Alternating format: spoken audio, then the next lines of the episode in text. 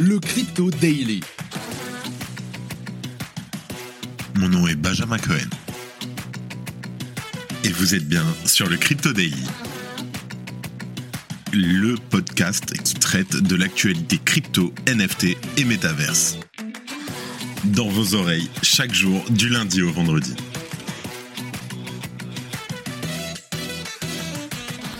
Salut, j'espère que tu vas bien. On se retrouve tout de suite pour un nouvel épisode du Crypto Daily. Mais avant ça, est-ce que tu veux rester à jour avec les dernières infos du Web3 Pour cela, rien de plus simple, rejoins notre newsletter, le Crypto Daily, en deux minutes et pour 0 euros, deviens la personne la mieux informée tous les jours.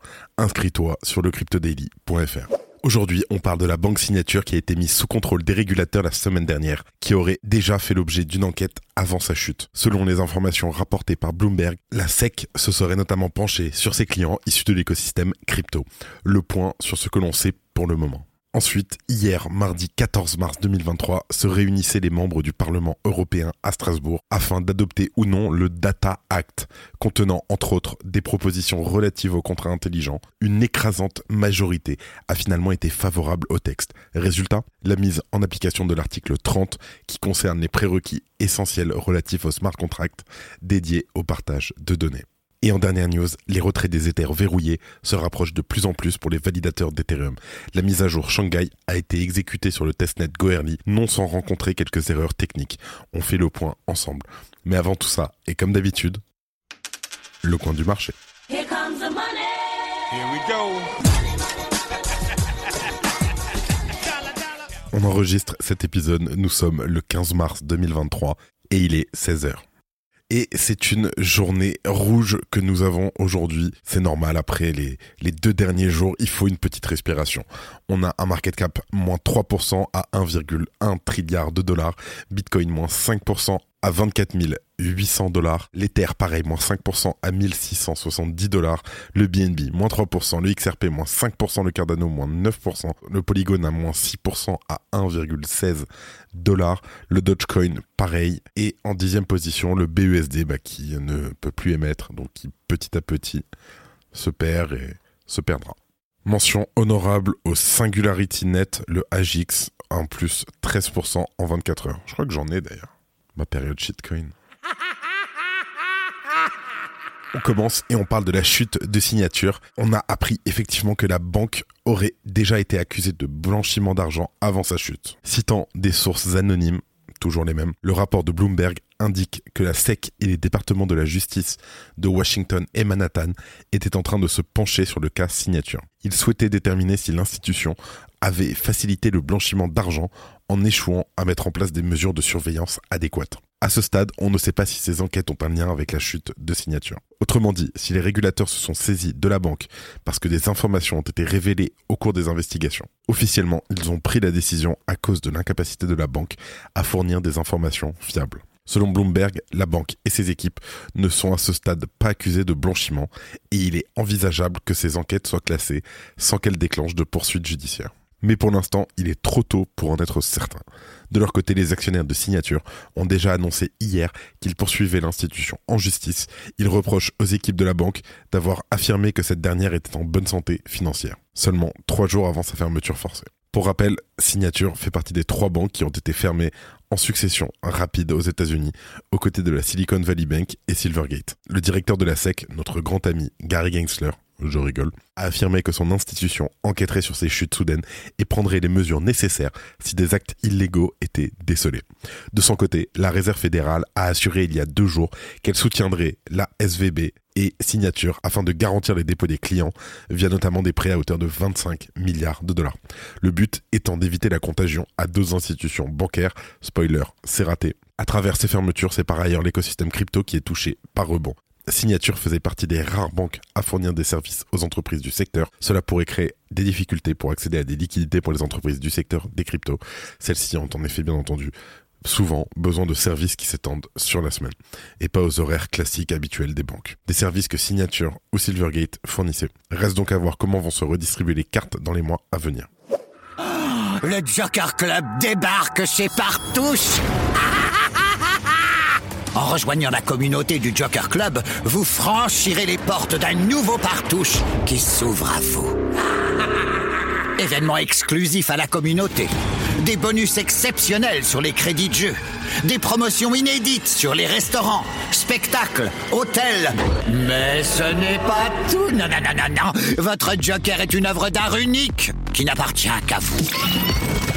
Vous avez une part de Joker en vous? Rejoignez Joker Club. Attention, place limitée. Renseignez-vous à l'accueil de votre casino. Vente publique le 23 mars sur le site www.jokerclub.io. J'en profite pour dire que nous avons un giveaway en cours sur Twitter pour gagner le premier NFT Joker ever. Il n'y en a aucun autre qui a été offert en giveaway. Pour participer, rien de plus simple, c'est sur le Twitter du Crypto Daily, le Crypto Daily attaché. En deuxième news, on parle du Data Act européen. La finance décentralisée et les smart contracts sont en danger. Je t'explique. La stratégie européenne relative aux données numériques a été initiée par le Data Governance Act, adopté le 30 mai 2022 et ayant pour objectif d'améliorer le partage des données personnelles et non personnelles, notamment via l'instauration de structures d'intermédiation. Après la mise en place d'un cadre relatif à l'organisation des données, le Parlement européen a par la suite logiquement adopté le Data Act afin d'optimiser la répartition de la valeur de ces mêmes données entre les différents acteurs économiques concernés et plus particulièrement celles liées à l'utilisation des objets connectés et au développement de l'Internet des objets. L'article 30 du Data Act stipule que les smart contracts, sans plus de précision, devraient inclure des mécanismes de contrôle d'accès rigoureux, ainsi que la possibilité de résilier ou d'interrompre toute transaction relative au dit contrat, possiblement adapté du domaine de l'Internet des objets, pour lequel ce texte a initialement été pensé, il est évident qu'une telle contrainte n'est pas envisageable dans le domaine de la finance décentralisée. Ça veut dire qu'à tout moment, tu peux mettre un kill switch, en fait, sur le smart contract. En témoigne le récent tweet de Curve confirmant l'impossibilité pour un tel protocole de s'y conformer. D'ailleurs, après le récent hack de 190 millions de dollars sur le protocole Euler Finance et la déroute du secteur bancaire américain, l'adoption de l'article 30 du Data Act s'inscrit dans la loi des séries et perturbe le monde de la finance décentralisée. Cette information se doit néanmoins d'être nuancée. Le Data Act concerne les données relatives aux objets connectés dans un domaine d'application bien spécifique et très éloigné de la DeFi. Il ne fait aucun doute que l'article 30 aujourd'hui manque de précision, d'autant qu'il est l'un des seuls traitant des smart contracts et que le Data Act n'a tout bonnement aucun lien avec les technologies blockchain telles que nous les connaissons. Mais aujourd'hui, on est à l'abri de rien, la loi des séries, comme je l'ai dit un peu plus tôt, est en place. Que va-t-il advenir? Personne ne le sait.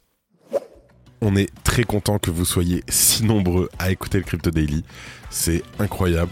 S'il vous plaît, si jamais vous voulez nous aider, une bonne note sur Apple Podcast ou sur Spotify nous aide énormément. D'ailleurs, à partir d'aujourd'hui, une fois par mois, je vais tirer au sort un des commentaires sur Apple Podcast et l'inviter à dîner. Alors let's go. Et en dernière news, Shanghai, la mise à jour d'Ethereum rencontre quelques problèmes à l'exécution sur le testnet Goerli. Alors, c'était la dernière étape avant le déploiement sur le réseau principal d'Ethereum. Ce mardi 14 mars à 23h, les mises à jour Shanghai et Capella, regroupées sous le nom de Chapella, ont été exécutées sur le testnet Goerli. Celles-ci ont toutefois rencontré quelques problèmes lors de leur exécution. Le principal développeur d'Ethereum, Tim Baco, rapporte sur Twitter que les retraits ont bien été traités. Néanmoins, le processus n'a pas été aussi fluide qu'il l'espérait. En particulier, certains validateurs n'ont pas mis à jour leur logiciel client, les empêchant de se synchroniser avec la nouvelle blockchain et retardant donc l'équipe des développeurs. Ce problème ne semble pas inquiéter outre mesure le développeur d'Ethereum. En effet, les validateurs de Goerli n'ont pas vraiment de motivation à tenir leur logiciel à jour, puisque leurs Ethers répliqués n'ont aucune valeur. Néanmoins, Beko s'attend à ce que les validateurs du réseau principal d'Ethereum soient plus consciencieux et que ce problème ne se reproduise pas. Ainsi, les développeurs de Goerli ont encouragé les utilisateurs à mettre à jour leurs clients Ethereum pour éviter tout problème similaire.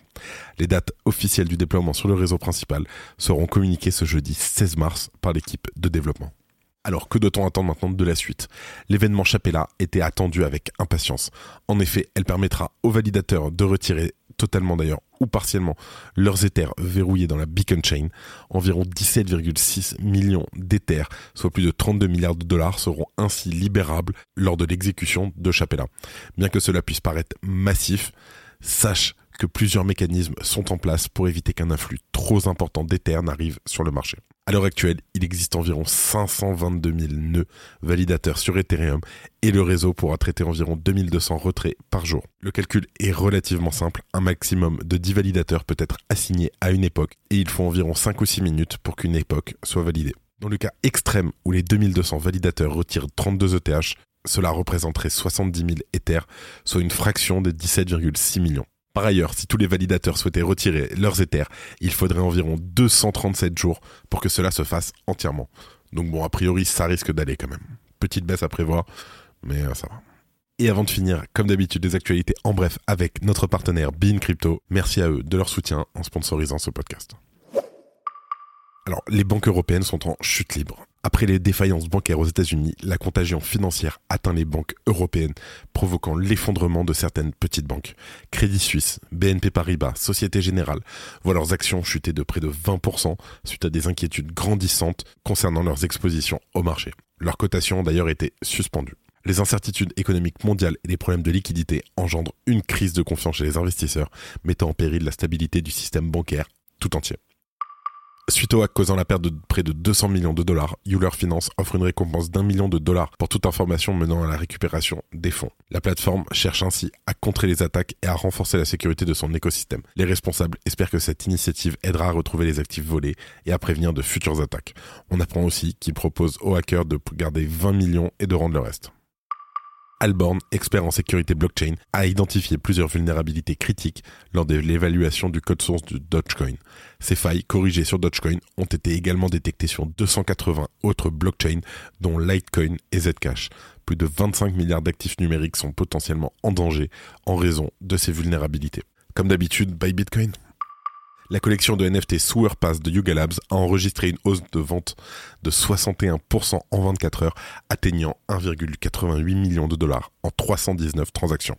Depuis sa création en janvier 2023, les ventes totales de Sewer Pass ont dépassé 100 millions de dollars, avec 22 770 transactions et un volume de plus de 105 millions de dollars un nouveau standard Ethereum, l'ERC 4804, permet la création d'URL Web3 qui ne peuvent pas être censurées, ce qui permet aux internautes d'accéder aux applications et aux NFT Ethereum sans se soucier de la censure par une entité centralisée. Ça, c'est bien.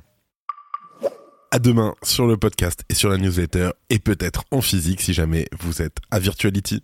C'est la fin de ce résumé de l'actualité du jour sur le Crypto Daily. Évidemment, pensez à vous abonner pour ne pas rater le suivant, quelle que soit d'ailleurs l'application que vous utilisez pour m'écouter. Rendez-vous aussi sur Twitter et LinkedIn pour d'autres contenus d'actualité exclusifs. Je crois que j'ai tout dit, faites attention à vous, et moi je vous dis à demain. C'était Benjamin pour le Crypto Daily. Merci et à très vite.